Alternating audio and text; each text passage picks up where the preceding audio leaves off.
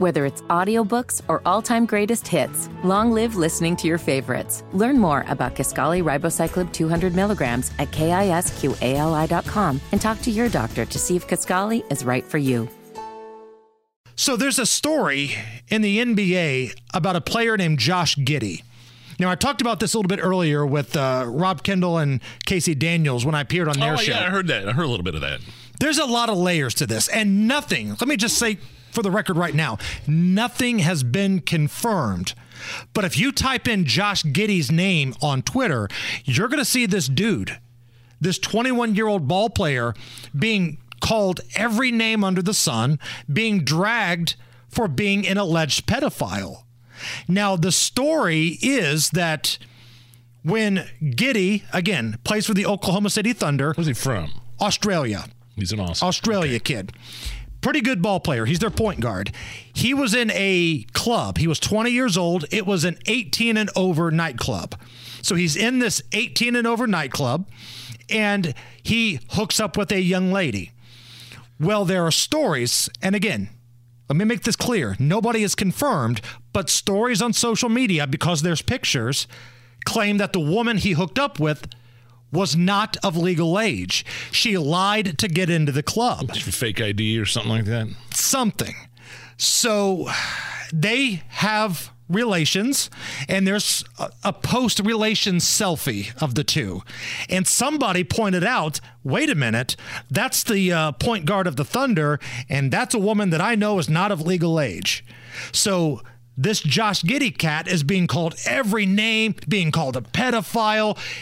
But his argument is, listen, I was in an eighteen and over club. I was twenty years old. I figured everybody here had to be eighteen years of age. I didn't card her before we, you know, had relations. Well, he should have talked to Derek Jeter then.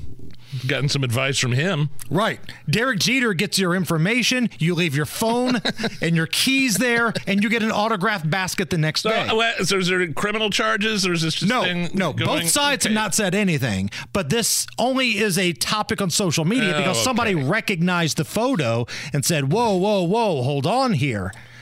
It was a poor decision to take a post- coitus selfie. That never works out well for anybody. Yeah. But is there something to this? And Allison, I want to get your perspective here. As a female here, should we vilify this basketball player for hooking up with this chick? Uh, does this video and does this picture vindicate him in any way for saying, listen, she was in an eighteen and over club?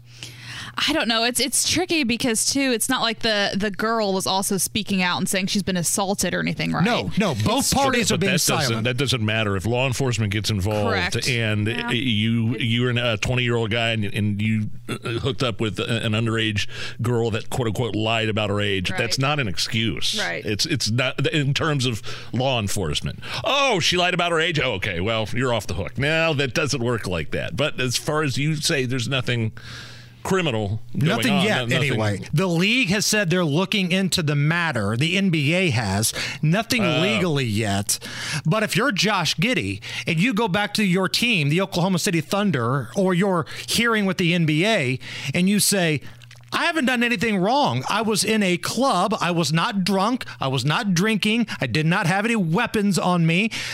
Everybody in there had to be eighteen, and I met a girl.